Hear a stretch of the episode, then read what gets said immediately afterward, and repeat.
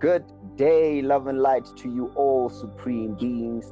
Welcome to another episode with me, your host, Mathix Mashangu. And today in studio, today is a special time. It's been a long time coming. Today with me, I'm not alone.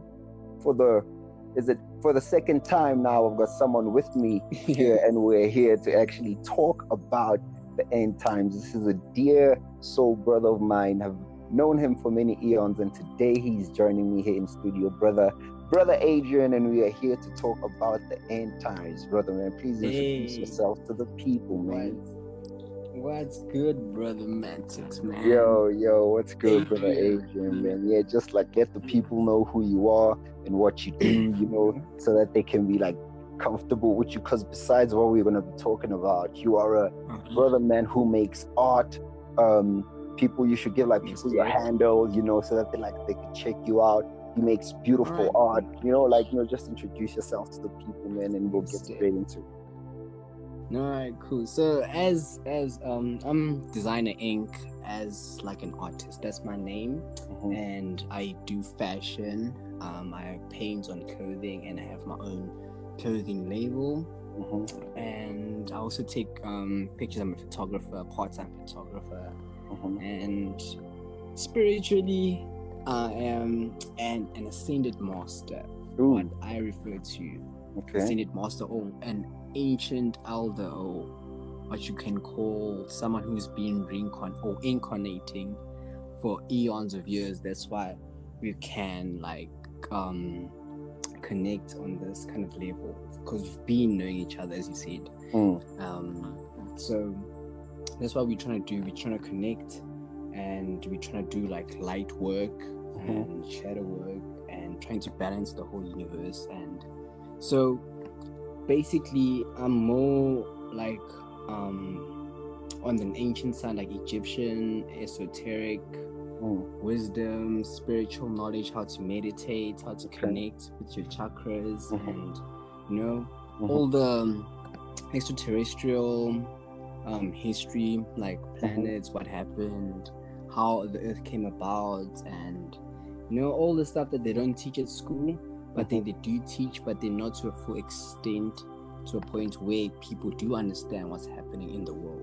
And that's so beautiful, because in a way you also express that in your art. I see like how you say in the paintings, you paint clothing, like how you express the esoteric because like how you're saying it, all ancient knowledge, it's symbolism. So it's amazing in a sense of how you do it, in a sense of putting it.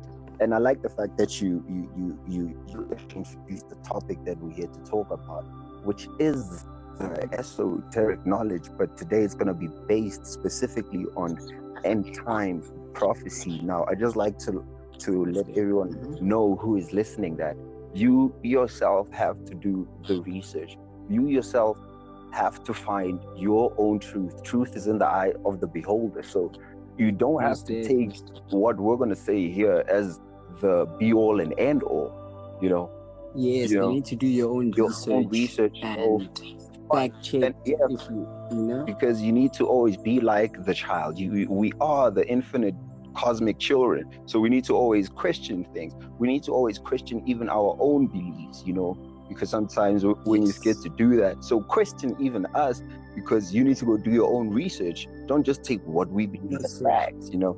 So brother, man, I like the fact that you introduced the topic already, because it's going to be esoteric knowledge that we're going to be talking about here. So first of all, I'd like to get into it, because by starting with talking about the ancient, what we know as the ancient Egyptian god known by Thoth, or in Greek word, I believe, or Hermes Trismegistus, and then he gives a prophecy of how there would be a time when people would forget the knowledge of those ancient times. So, and then how they would be based in a sense of the good man would be seen as rather ignorant and imaginative and all, you know, hocus pocus and conspiracy theorist, and they wouldn't believe in the spirit, that they wouldn't believe there would be materialistically based. So he gives that prophecy that this would happen, and he was telling this to one of his followers or one of his companions. So now I'm seeing that, I'm like, wait, but this is now, and this prophecy was given ancient, like in time, like 2,000, 4,000 something years ago. So my first question to you, Brother Adrian, is prophecy.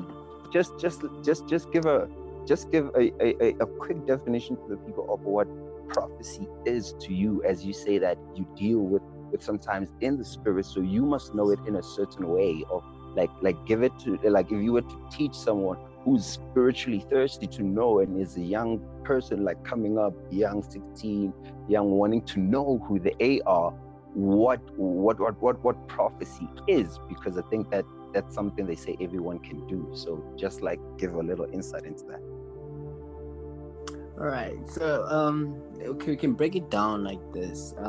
Prophecy can be like, it's a prediction, basically, like foreseeing events that are to come that aren't already happening. So for an example, there's like in the Bible, like in Revelation, it talks about the prediction of what's to come or what's happening currently. So prophecy is basically events that are to come in the future. And in like I don't know how do you explain it, but it seems like it's a prediction of the future, of like events that are for to come, and you know what I'm saying. It's like, yeah, it's mostly how to, it's like yeah, it's basically how to predict the future or future events that will come and that haven't happened yet. So as for now, like what's happening, we are basically in the Revelations era. Okay Like, in the Revelations era, we are still going to witness the one world government, one world religion, one world like currency and all of that. But slowly this has been happening since the 1970s, when the first seal was broken, because there are 7 seals. So the first one was broken in the 1970s. So just quickly to interject, the 7 seals are, because I know of the 7 seals in the body. So when you're talking about the first seal, because I also know the earth has its own seal. So when you're saying the first seal was broken, which seal are you talking about? Where in relation? Which seal? Which one are you talking about? Well, the first seal that I can say is what can I say? I'm trying to think. The first seal, I can say it's when like the first portal was open, like the first angel.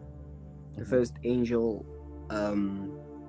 can't say foretold or foresaw, I don't know how to like explain it, but like the first seal can be like like it's like a sign basically of what's to come, or like let's just say it's what can I say, it's like a cycle basically. Like how things like start to move out, and it's like basically leading towards the end of something. Oh, so basically, like in how, like in an example that I'm thinking of, would it be like ages, like how maybe moving from, how they say we're moving to Aquarius, so moving from Pisces to Aquarius, which, because we're going all in a zodiacal cycle, so Pisces to Aquarius would maybe represent a seal, like how you're talking about it. Would that be something like that? Well, in a relation, it can be like that, like how you're explaining it, like from moving from one place to another. So, as I was saying, the first seal was broken in 1970. So it was like the first sign of an end of the age, as you're saying. So it's like we are moving, I can say it's like we're moving in like 10 years, then like one seal gets broken after 10 years, then the other seal gets broken after, like that's how we came about from like 2012 Like that's the, I think that was like the sixth seal that was being broken. Mm-hmm. And then the seventh seal will be broken in 2030. So it's like 2030. Yes. And let's keep that number 2012 because that's actually a great number of in terms of the topic we're talking about in terms of prophecy, because the ancient Mayans had given a prophecy. I mean, the whole world was scared about 2012. You know, like oh yes, I remember that world. So and that's huge. So now like there's some like things that you have spoken about that are happening right now within the government, with this whole epidemic happening, people being afraid, people asking about is it Illuminati, it's panic, it's havoc. So what would you say to someone, or what is basically this prophet? Is it something coming, or is it the breaking of the seal? You know, like get into that a little bit. Okay, let's just say what's really happening in this world is basically, I can't say it's like a movie, but let's just say it's like something that's been around for years. Basically, like what's happening now, it's been written on like tablets, like clay tablets. Okay. For example, like the Sumerian tablets, or like the Enuma Elish, and there are several kinds of tablets, ancient tablets, where they've written, as you said, Thoth has written about the future and what's going to be happening, as you were saying. So what happened is human beings, or man, took from the clay tablets, and then they made a copy of those clay tablets. So what they are giving to us is basically what's going to happen, but they're not giving it to a full scale where everyone has to, or basically understands what's really happening, because some people think that what's really happening is just natural stuff, or just something that's just happening, but it's something that's been foretold that's going to happen for a long time. So 2000 for years, a long time, 2000. Exactly. It's so unbelievable, because I was thinking about this yesterday, and it's so funny that you say that, because it reminds me. Yesterday I was thinking, if we were to just be able to time travel, not even to ancient times of pyramids, just to 1996, 1998, or even 2000, and tell someone about the technology that would exist in 2020, you know, in the time of 3310, when you tell someone that your phone is just a screen, they wouldn't even believe you. But they wouldn't. When it happens, it's like there's this casual, just sheep, gradual accepting of things that prophets and seers have seen. It's like they kill you, and then they come into the truth, and they're like, oh, that's what he was saying. So it's amazing, because I was thinking about that. I was like, wow, actually, like you wouldn't even believe this. So how can even people believe that this time was told, that like the world was at its end, that people are scared, you know? So it's quite interesting right now, like to really like be at this juncture point. Yeah, that is actually quite something, because I also thought of it some other time, because I was like, wow, we are actually living in like the Revelation's time, because I was like, why would I be born in a time where like everything is about to like end? Like literally, even in the whole universe, we are in like the fourth cycle, which is called the sun cycle, because the universe goes in like an equinox of like 6,000 years every time. So there's like four cycles. There's the moon cycle, then there's the sun cycle, then there's the moon cycle again, then there's the sun cycle. So what's basically happening now, we are in the fourth cycle, which is the sun cycle. So this is when the children of the sun start to reawaken. That's why they were calling it the resurrection. But we'll get into that. So we are in the fourth cycle where literally everything is literally going to end. It seems like we are going back to like the beginning.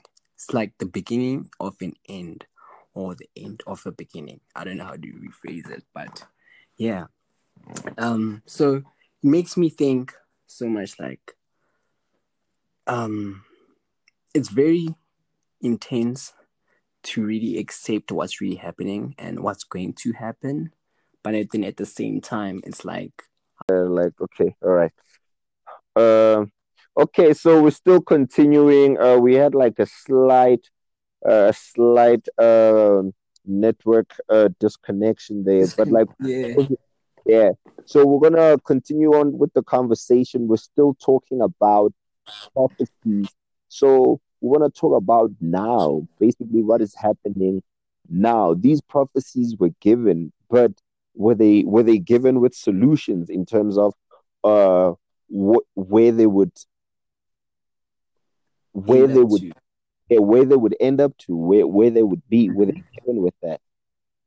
Yeah, well, they did, most of them, because in the ancient ones, like the ancient times. Well, the ones that I know of, or the seven thunders. Mm-hmm. These seven thunders were like the signs of the times, or basically the signs of the Neteru, or the gods or the elders coming back.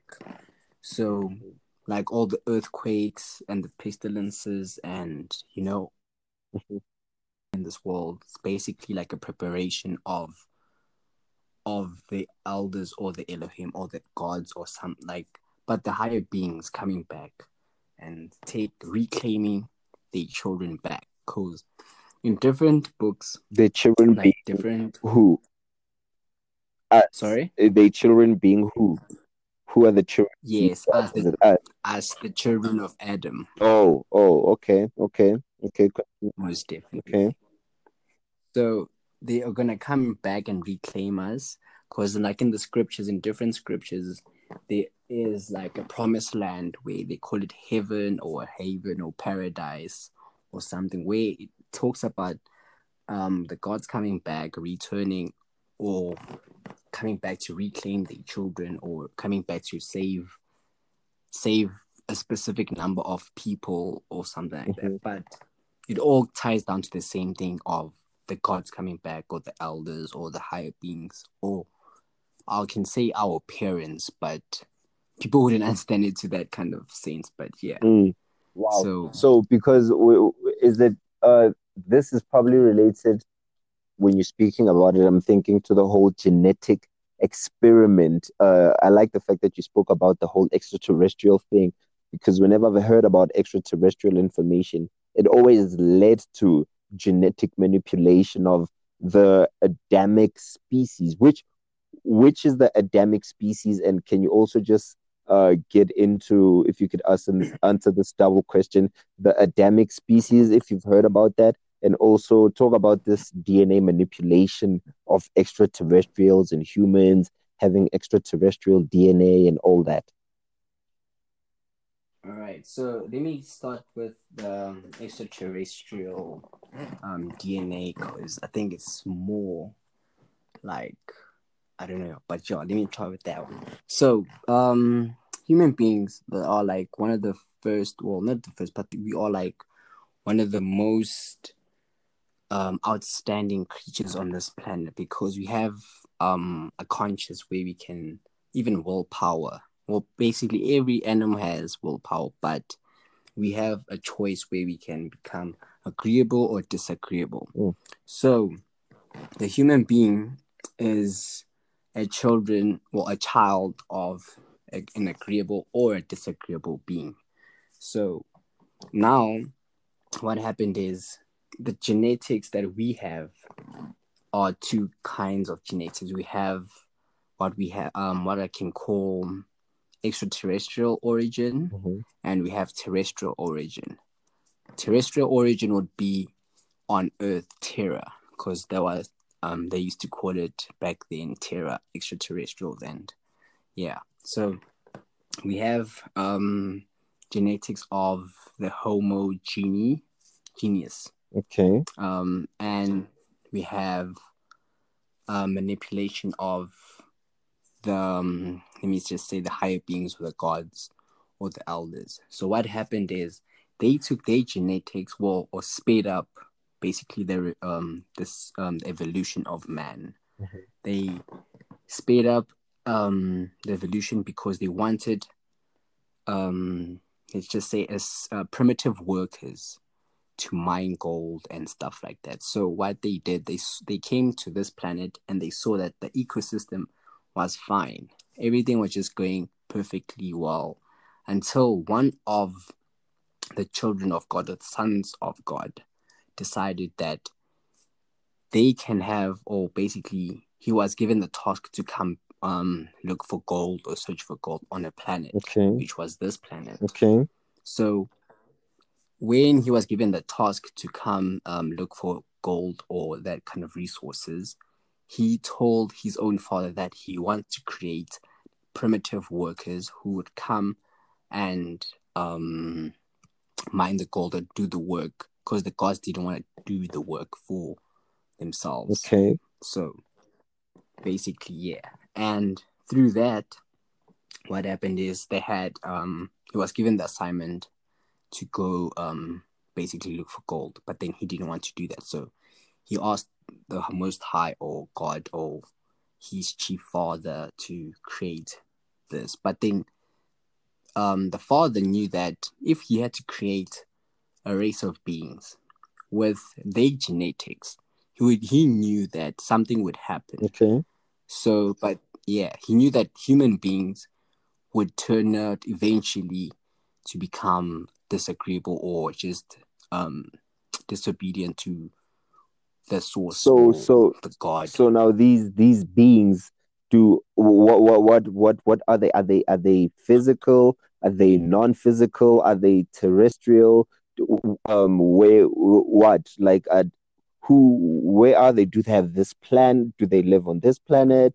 Are they under it? Are they on their own planet? Or because I've heard about the planet Nibiru, you know, that whole. Mm-hmm. So intertwining all of this with prophecy, is this what's happening? Because if they say that were the children of Elohim, or because that's a council of gods, if they say that we're the children of the Elohim, then we are the Elohim. It's just like saying that maybe if you inherit your dads or your parents, whatever that they give you that you inherit, be it spiritual and material. So is it in a sense that if we're related to what's happening now, talking about prophecy, are the gods coming back physically, or are they coming through us? I want you to touch on that. Is it happening because it has to? I'm always thinking about is it external or is it physical? Is it both? Oh, it's both. Okay. Okay, let me try explain this as detailed as I can. Okay. So you're asking if we are the children of the Elohim, or do we become Elohim? So now let me try explain to you who these beings are, where they come from. Just like a small summary. So these beings are angelic beings, basically. They are angelic beings. They are not spooks or ghosts, as they mention in the Bible, or angel with wings or stuff like that. No. These are angelic beings. They personify themselves as men when they come to this planet. They as are mankind, what basically. Not just... Yes, as men. Okay. But they are like the Elohim, or a group of elves. They are the elves, like the elders, who do like the 24 elders. Those are the Elohim. Okay. Then you'll find that out of that group, you'll find that they are like, they are ranks. Basically, they are ranks. There's like the Elohim, then you find the Ikiji, then you find the Neteru, then you find the Guardians, then you get, so you get like a hierarchy. Which call a rank. Basically, yes. Hierarchy. Is it like how it'd be in Egypt with the hierarchy of of like the pharaoh to the priest to the peasant, because I'm thinking the people who are so called trying to take over the world with the whole one world order thing also are imitating. Yeah. Are they imitating the hierarchy of the ancient so-called gods, which the gods themselves maybe were imitating a higher being or higher beings than themselves? So are these? Is that the structure that you're talking about? And are these people who are wanting to create this whole new world order imitating that whole aspect of hierarchy that you're talking about? Well, let's just say it's more or less like that. It's more like it's something that's been in the family, basically. It's like this is a whole family, you know, like humankind, as we say, it's like it's all one race. Mm-hmm. So under this whole race, we have agreeable and disagreeable races. Then under this whole thing, we have like there's many wars, or we have what we call demons and angels fighting against each other. So the people in power in this world are the fallen angels. These are like the ones who are spoken of, who got kicked out of heaven or got cast out of heaven. And they have come to this world to personify as men, to do their bidding of, let's just say they're doing their part of being disagreeableness. So what they want to do is disagreeables in heaven. Is that why they left? With they disagreeing? Yes. Oh, so they got kicked out for being were they kicked out for that? Yeah, for being disagreeables. Yes. First of all, like there were before there was like the war between Michael and the angel Satan. There was a small war before that. Okay. Well, yes, there was a small war. The first war was because Michael was given, or what we call, or who we call Murdoch, who can personify like countless times as Thoth, can be Murdoch or Enki, sorry. He's actually the son of... Well, he's Michael, basically. The angel Michael. Okay. And he can personify himself as different times. Because the angel Michael is the highest... Like, the highest angel has the highest power or has the most power. Or who we say Michael, that actually says Michael. That actually means who dares to be like El, or who dares to be like God. Okay. So Michael has the angel, well, the power of being like God, or he's being given the power of God, or being like God, to defeat Satan, as we said. Right. So the first, this war was basically in heaven when God, or the Most High, gave Murdoch, or Marduk, or... who we call Michael, gave him the authority to take over the Nibiru ship. So he was given the commander. So Michael was the commander of Nibiru. Okay. Right? So, and then Satan... Nibiru is the planet. Is it that planet? Yes, the planet, which is it's the planet of? Yes, the movable throne, the planet of the crossing, which is like a mothership, which crosses from... plane to plane. It can do like the most remarkable things ever, but it's like it's a movable throne. Oh, meaning that heaven can move from one place to another place. It's not basically like the heaven, but it's like an artificial heaven moving around. So that's why they said in Revelation there's going to be a new heaven and a new earth. Oh. So basically there's a heaven coming from this side, from the galaxy coming to this side. That's why I was saying it's going to rapture or recapture. The whole galaxy thing you're talking about is interesting, because the whole talking of heaven to earth, and I'm thinking also because when they're talking about the whole Son of Man, the coming of the Son of Man, some talk about how it's a coming of a physical man like Jesus, and then some focus on it's a coming of the sun into a whole new solar system placement or a new place within the galaxy. Which one is it? Is it both again? Is it one man? Is it all of us?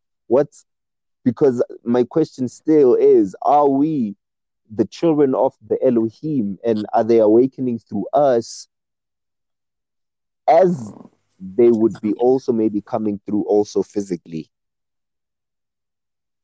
Yeah, that is actually, yes, we are the children of the Elohim, but we are not literally like the elves, the Elohim, like Elohim. We can't have the title of the Elohim. Okay. So Elohim actually in Arabic actually means it is malaika, which means angelic beings.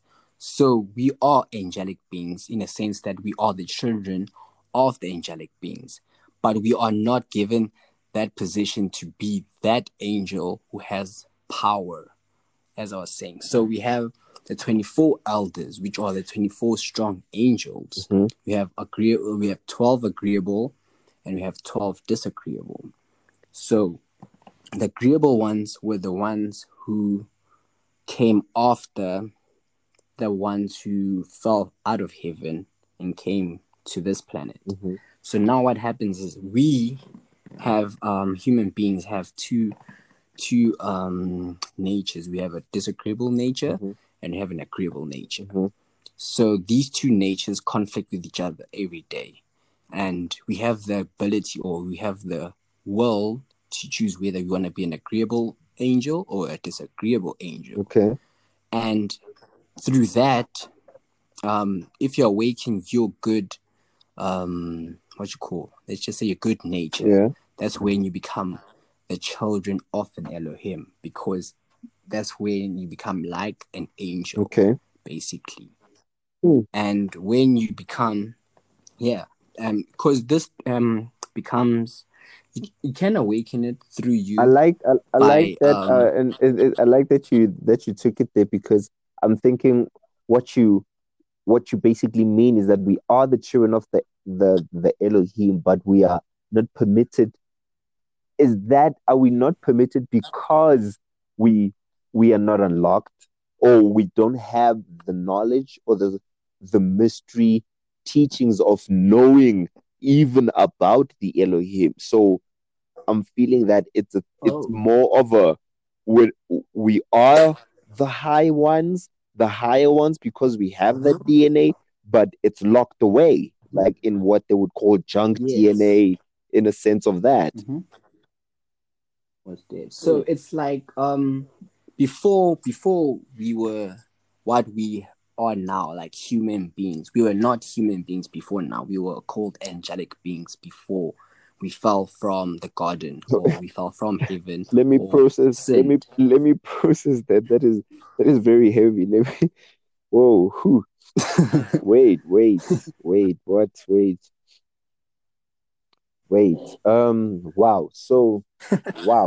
yeah. Before that is, we were physical beings. We were angelic. Yeah. But when you speak of angelic beings, you are speaking of beings of plasma beings made of light. So were we made of light? Is that what we were? Mm-hmm. We were beings. Yes, we were angelic beings. So angelic beings are basically like, I can say, I can't really say fire, but that's like a lack for a better word. There are souls, there are energy, something that can't be destroyed. You know, so that's why they say that. Okay, go on. Well, that's why they're saying like the devil cannot be destroyed. He can only be trapped because he's an energy that can be transformed or trapped. So he is like angelic being. They can't be destroyed. That would be like the I'm thinking about whole Prometheus being trapped, the Titans being trapped in the underworld, all these things. But my question now is, why did we fall from being angelic beings? Why did we fall from the higher ranks? Well, let me just give it to you like this. I don't know. Okay, well, before we were created like human beings or the children of the angelic beings, mm-hmm. they were basically just angels, and then they were just shaping or creating the universe in their own form and whatnot. But then, as I was telling you earlier on, that when the one angel, or the angel of death, or Enki, decided he wanted to create the children of the angelic beings, mm-hmm. that gave like what you call Satan or the devil. He knew that human beings were going to be created out of what we call a pure fire, because he was born out of disagreeable fire or impure fire. Mm-hmm. So, as you know, that agreeable always overcomes disagreeable, mm-hmm. as pure fire will always, as you said, the good always overcomes evil. Exactly. So now he knew that we were born after he was born. So it's like he was created first, then we were created after.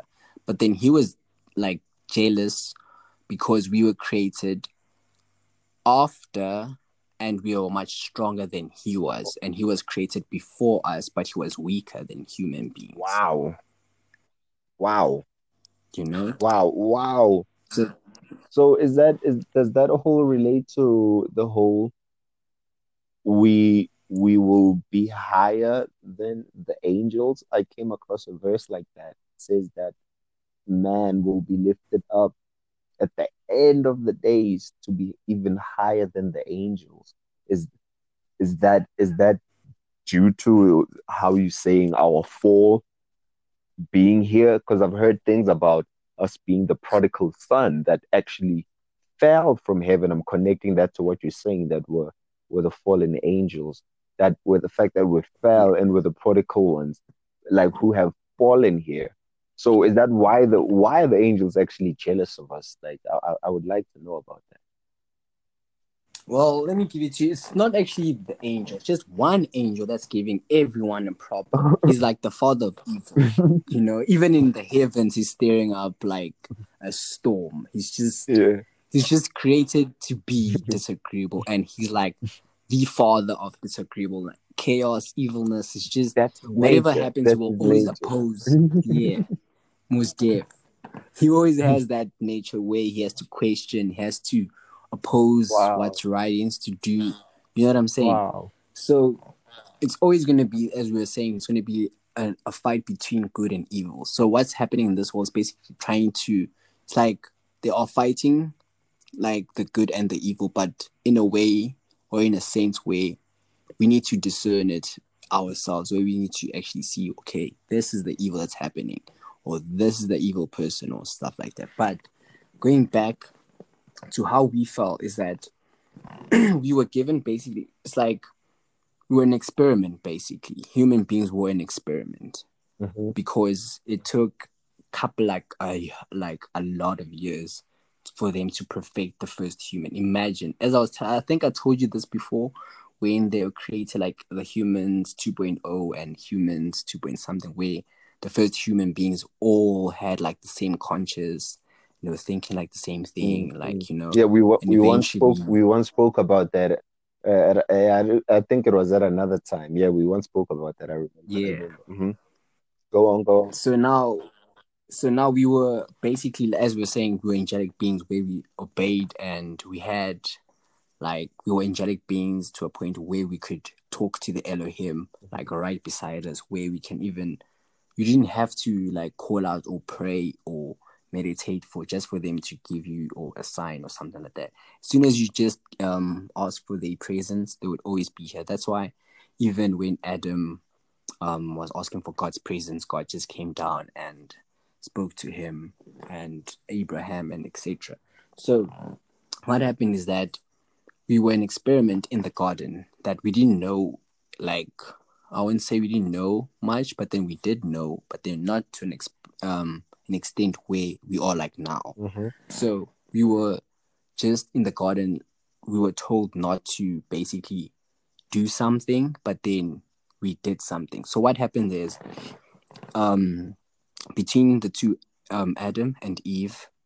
Adam was a disagreeable being, and then Eve was agreeable. Mm-hmm. So the devil knew that Adam would be disagreeable, so he didn't have to go to her, well, to him, to try to deceive him, to try to do some committing crime or something like that. So he went. Is the devil is the devil the same being as Lucifer or Satan, the one who has fallen? Yes, but then same being, but then now we can't say that Satan and Lucifer are the same people, because Satan is the father of Lucifer and Lucifer is the son of Satan, but still people think it's the same person. So were they both angels? Yes, fell? And they are still angels. Yes. Oh, so they are trapped, because like what you were saying, they can't be killed because they're destroyed. So they can only be trapped. Exactly. Wow. They can be only trapped by the the Islamic one, the 6-pointed star, because most of the time we use like the 5-pointed star, like on flags and all of that stuff, but people don't really like realize that actually it's like a satanic star or like a satanic symbol. But anyhow, you have to trap him through the 6-pointed star. And yeah, but then as I was telling you, I think you're asking me more about... Wait, please rephrase the question. Oh, I'm thinking so much about like what's happening in this world. Oh yeah, you're asking me about are they the same being, Satan and Lucifer? But yeah, so they aren't the same people, because now in the scriptures it refers to Lucifer as the son of the morning. Mm-hmm.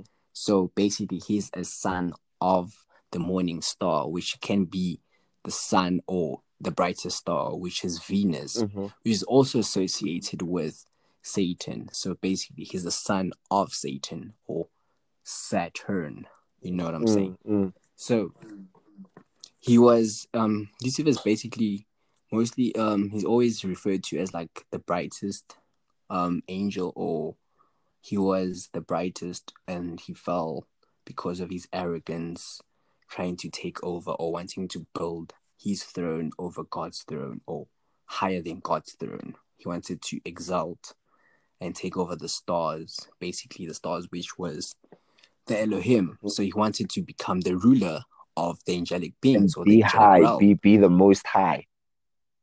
Most, you know what I'm saying? Exactly. But now I have a question. Like I want to bring in the being called Jesus in this conversation now, where, because I relate him in terms of when you're talking about is he not an angel? What's happening there?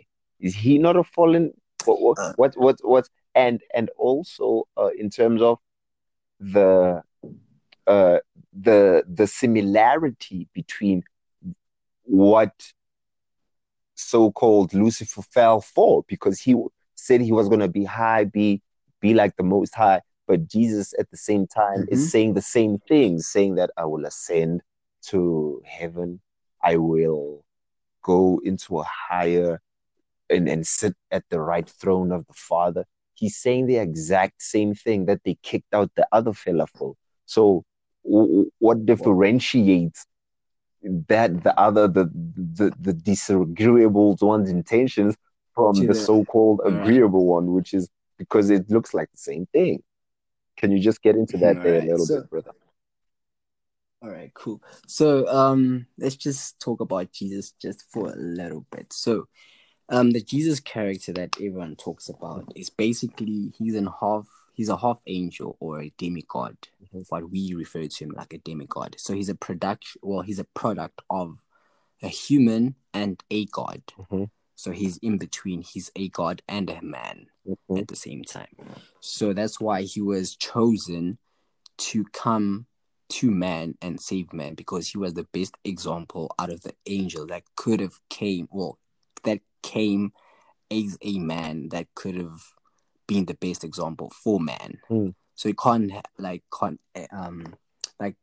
the angel Gabriel came to, I think, Mary, and then they had a son and whatnot. So the angel Gabriel is an angelic being, and when he comes from the heavens, he personifies and he personifies and becomes a physical being. Nothing changes. His appearance becomes the same. He just becomes a solid, he solidifies, basically. Mm-hmm. He becomes material and a physical being. So now Jesus was a product of an angelic being and a product of a human being or a human mother. Mm-hmm. And now he was chosen by the Most High or God to save humanity. And other angel was given like other duties to do, like given signs like the trumpet blowers and the angel of death for this and this. You know what I'm saying? Was that for them to guide the prophecy to happen of Jesus with this mission that he had been given? Were the others, or were the angels tasked with the mission of protecting the so-called mission that Jesus was given to come and be physical?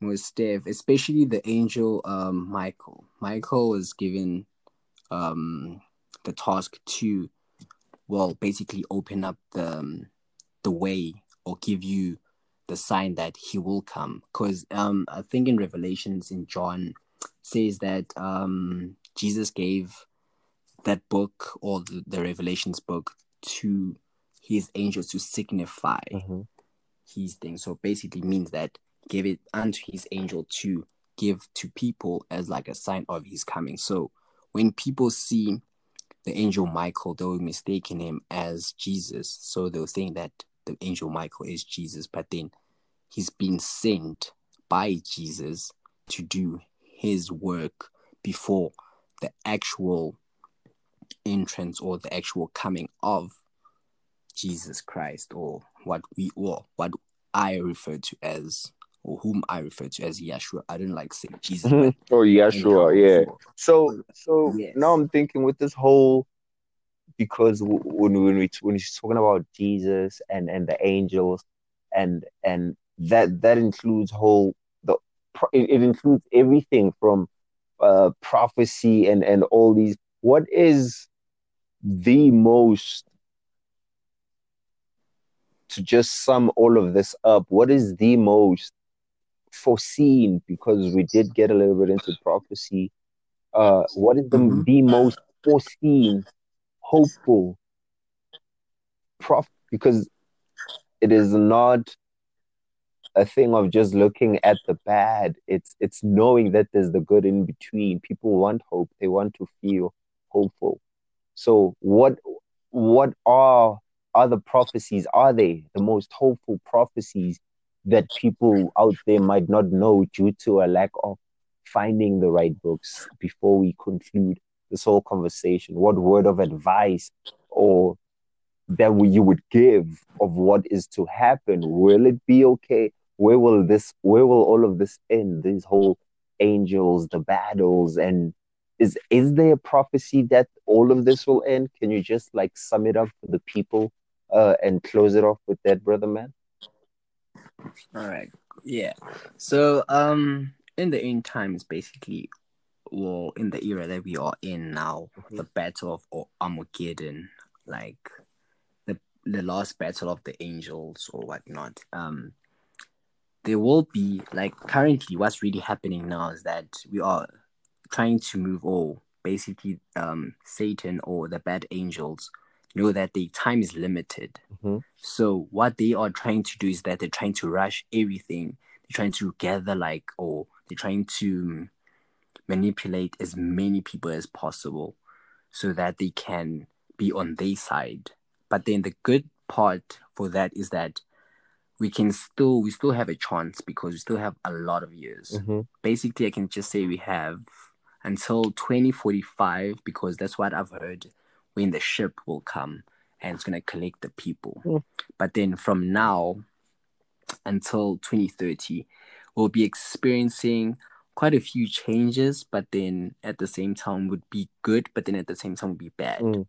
On the good side is that we can still uplift our spirits, or basically realign or align with ourselves before 2030, because 2030, that's when the vortex or the portal opens, and that's when they're gonna try, I don't know, like angels, or I don't know how to call it, but higher beings are going to be interacting with humanity here and here, because they even said the sky beings will be coming back from the heavens here and here. But the only thing that is that we need to awaken what we call the kingdom of God inside of us, because there's two types of people. There's people who have the kingdom of God inside of them, and there's the people who have the kingdom of Satan inside of them.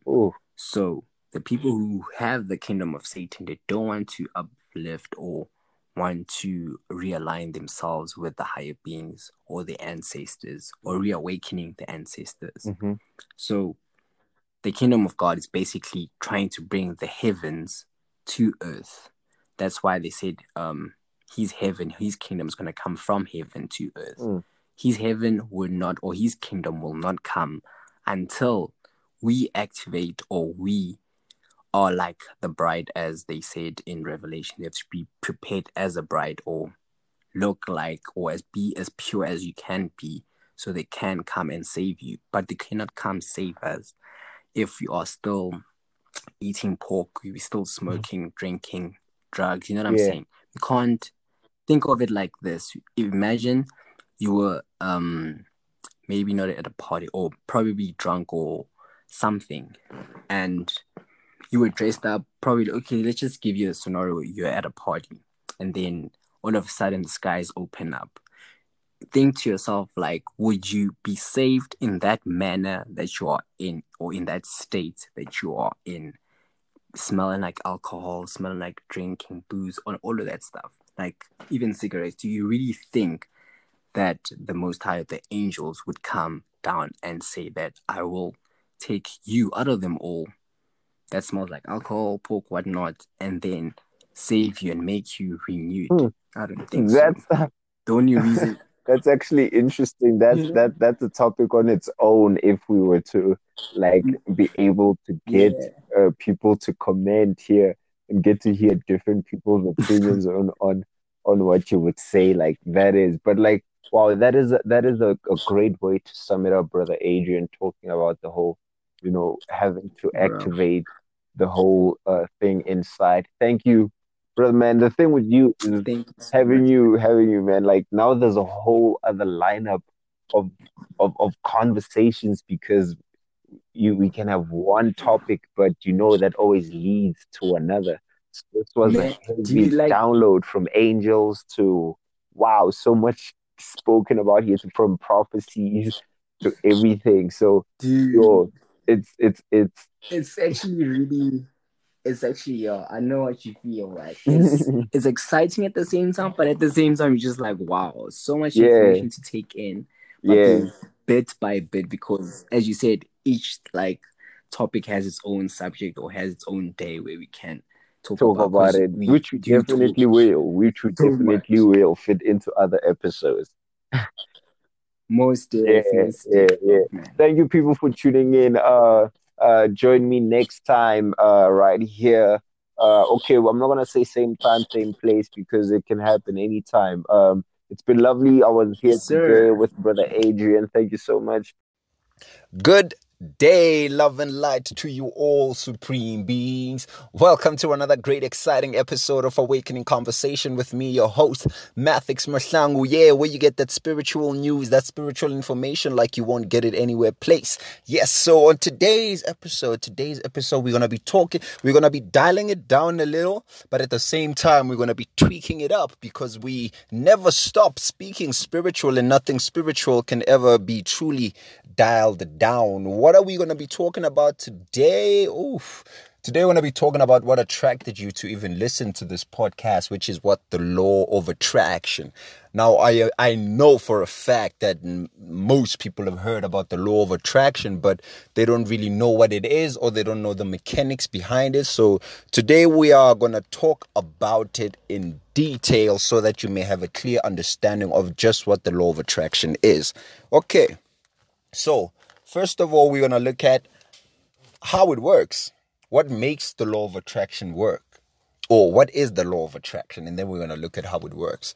So first of all, for you to understand the law of attraction, you need to understand one basic law of the universe. And that law we find in the Hermetic words, or in the words of Hermes Trismegistus, or the ancient Egyptian god who goes by the name of Thoth, which the ancient deities, as you see them laid out on different temple walls, represent different mental archetypes. Even the buildings themselves of ancient Egypt represent the human body in itself, how the human body is a temple of the spirit or of higher universal forces which dwell within your body. So when you look at yourself in the mirror every day and you gotta go to work, or you're looking around and everything feels so earth-based, that's because right now your conscious focus is only based here, but you transverse all realities. Your mind is the first law. So the first law that you find in ancient Egypt is called the law of mentalism, which says that everything in the universe is mental. So the law is all is mind and everything in the universe is mental. So your mind is 90%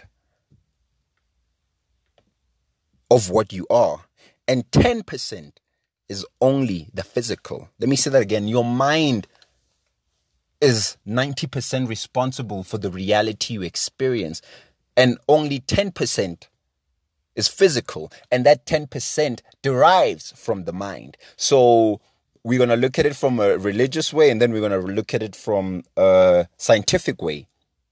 In religion, they say that as a man thinketh, so is he, or do unto others as you want others to do unto you. All that, my fellow people, is the law of attraction. There's another one where they say that when you pray for something, pray as if you already have that thing. Why? Because that's how the mind works. It first starts in thought and then it trickles down into physicality so that you can see it with your eyes or hold it with your hands, depending on what it is that you are manifesting. You know, right now we all want to manifest things like jobs and cars because that's where our conscious focus is, and people do manifest those things. But what you will notice is the most richest people or people who are wealthy don't stop searching, because they think, or the system rather makes them think, that the highest aim of the human is material possession. And the material, like how I said, only is 10%. So what you really want to deal with is spiritual manifestations, but we are not taught that. For we don't think we are spiritual beings. We tend to think that we are gross matter and this is all that matters. Literally, we think that our bodies is what we are. And that is not. That is false. We are the mind. We are the spirit. We are the unseen. They say that faith is the substance of things unseen in religion. That's another thing, is that you believe something before you can have it. So I'm going to use material things because, I mean, it's what's natural, or it's what most people tend to focus on. Let me just say, for an example, you want a car. How does a car manifest in your reality? So first, what you do is you put the thought in there of a car in your mind. And then, and I'm going to give you some juicy secret that you will not get on YouTube on just what empowers the law of attraction. So first of all, you put the thought in there. That's when you see people having things like vision boards.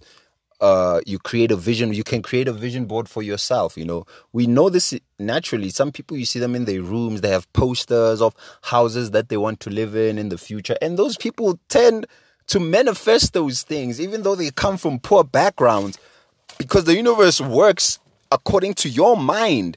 If you can see it in your mind, you can manifest it physically, but then it's going to go to how much you believe, because belief is what powers the thought. Now, that's the secret I'm giving you. Belief is what powers the thought. So it's not enough to just think it, because people think that you just have to think it. No, you must feel the emotions behind it. Feel the feeling of what it would be like to have a car. feel the feeling of what it would be like to have a girlfriend, to have a boyfriend, to be married, to have a kid, to have that job you want. Feel the feeling of what would it feel like if I had that thing, and then simulate that into your current reality. So right now you're living in an apartment and you want to buy a house. When you walk into your apartment, in your mind, it shouldn't say that, oh, this is my apartment. This is where we go back now to religion, where they say that as a man thinketh, so is he. And when you pray for something, pray as if you already have it. So when you go into your apartment, you don't say, and you were doing a meditation or a prayer. The key is not to ask. The key is to thank and give thanks for that which you know you already have in the mental. Because within the realm of the mental, there is no time and space. You already are the thing that you want to be. It's just the physical that is participating in what we call linear time. So you have it in your mindset. You have it in the unconscious. You just now have to bring it into the physical so that you can hold it. That's why the mind is 90% and the physical is only 10%. Give you another example. You are in a company, you are an employee, and you want to move up in the ranks of the company. Or you want another job, or you want to go do something you like. When you are at your job, the feeling that you are feeling when you are there is what will determine whether you get to stay there longer or whether you will move on. Because you could be at work and feeling that you are trapped. Or you could feel that you are at work and feel that you are participating in an unfolding of what we call the linear time of your physical body. So you want to work in a radio environment. But currently you're working at a job you don't want. When you are at that job, don't see yourself as that position that you are currently occupying. Feel the emotions. See it in your mind's eye. See where you want to be. I'll give an example that happened to me when I went to university. When I was in matric, I once got this prophecy, because I believe, or I know, that the psychic world exists and things like prophecy are a fact. So the church where I was in, this other psychic lady or prophetic lady came to me and told me that any university you want, don't stress. Because I was stressing. Like, any university you want, you're going to be able to go to it. I was like, what? This lady is talking bullshit, man. I wanted to go to PTA, to Pretoria at the time. Because it was, I've been hearing in high school, oh, Pretoria, UP is the one. Oh, the ladies are beautiful, the environment. I wanted to go there. My dad applied for a teaching course and they accepted me in UP. And then I was like, but I don't really want to go there. And I had forgotten at the time what that lady had said. Then I wanted to go to Joburg, to University of Johannesburg. But I didn't know what course I wanted to do. Although I specialize, or my favorite thing to do is to communicate. I like public speaking, I'm a public guy. I do poetry.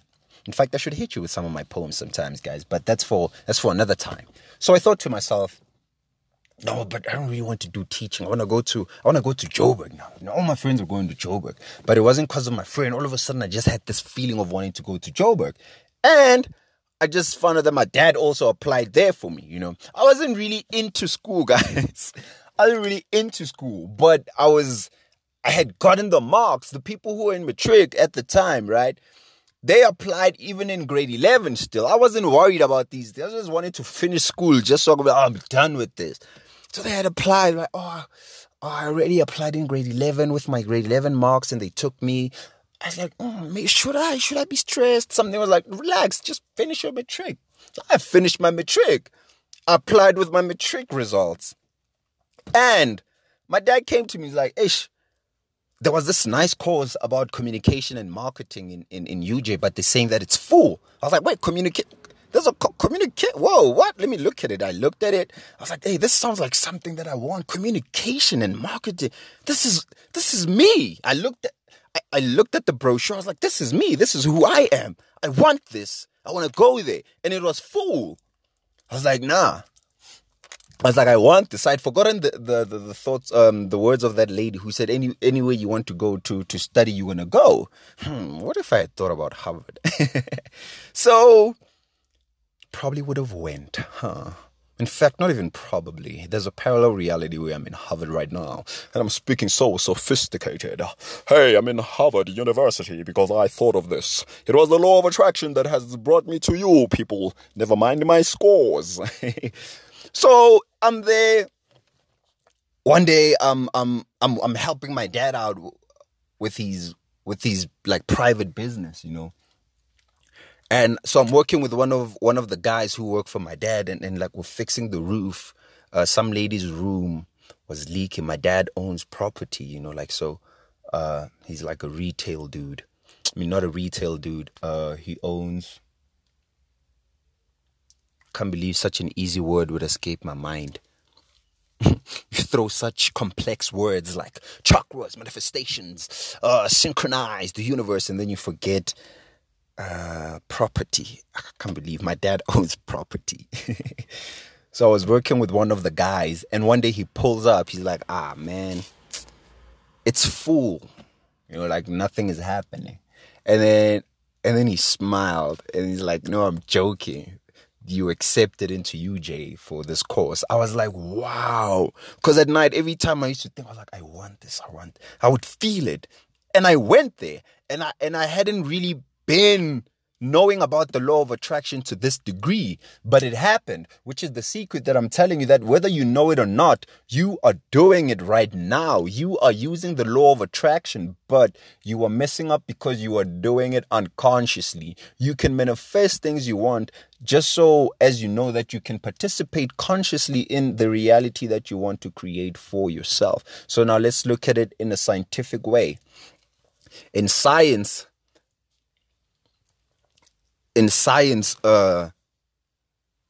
actually, when we even call it the law of attraction, it is scientific in itself, because the mind itself already functions in those realms. The mind itself is a scientist. The mind itself is a mathematician. The mind itself is a construction worker. I mean, look at the body it has constructed. Even your atoms, they already know all these things. Your atoms already know biology, chemistry.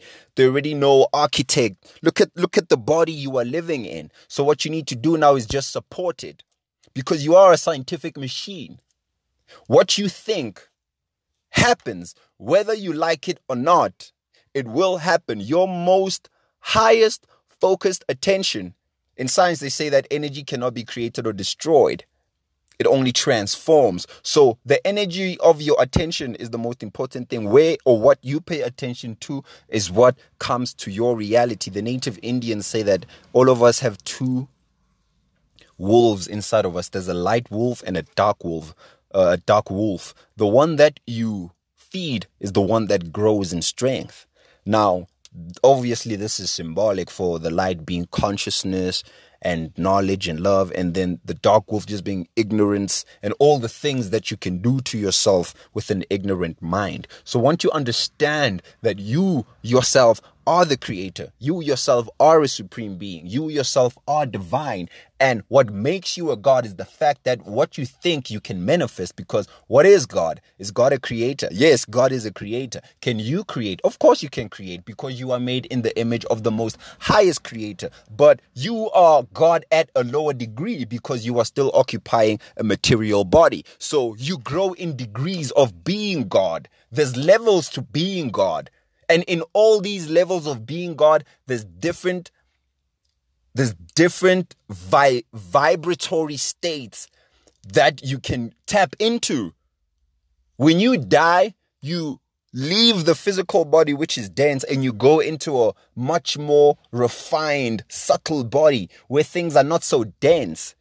The trick about the physical body is it's so dense that it usually takes time between a thought and when that thought manifests that people do not even attribute what manifested to the thought. But in the higher spiritual realms, like when you dream, what happens? Everything is instantaneous. One moment you're peeing, the next thing you close your zip and you're at your granny's house. And then after talking to your granny, when you turn your back, you're in Cape Town. When you jump in the ocean, next thing you're in Canada. That's why it's because the thought is instantaneous. Now, what we are trying to do is bring that fast level of manifestation into the physical, although it won't happen that rapidly, that one moment you'll be in the car. But something that might happen is you'll think this happens to everyone. This is the law of it. You think of someone that someone calls you, or you think of something, you see it on TV. That's attraction. The type of friends you have, where you live right now, all of that has been the attractions that you have been doing unconsciously. So what I'm trying to let you know in this podcast now is you can do all of these things consciously. You can do and manifest all of these things consciously, because that's what you are. You are made in the image of the Most High Creator. You are God. You are Goddess. You are Tehuti. You are Heru. You are God. You are Krishna. You are Buddha. You are Jesus. You are all these entities personified. You are all powers in heaven and on earth. You are a collection of divine supernatural material. You are made up of intelligent material, but you have forgotten. That's what we call the fall. And through the law of attraction, I'm telling you that you can not only just attract physical things, you can attract back to you that which belongs to you. And that is the highest positions in the universe. You can attract back your rightful place in the thrones of creation. You can bring back that which belongs to you, that which has been taken away from you. And that is your mind, and that is your heart. We have lost love. We have lost the mind. And through the collective law of attraction, we can attract all these things back to ourselves. And then we can now consciously create our reality. We can now consciously participate in this holographic creation, because life is a game. And the law of attraction is a cheat code in that game. Good day to you all, beloveds. I hope this was helpful for you.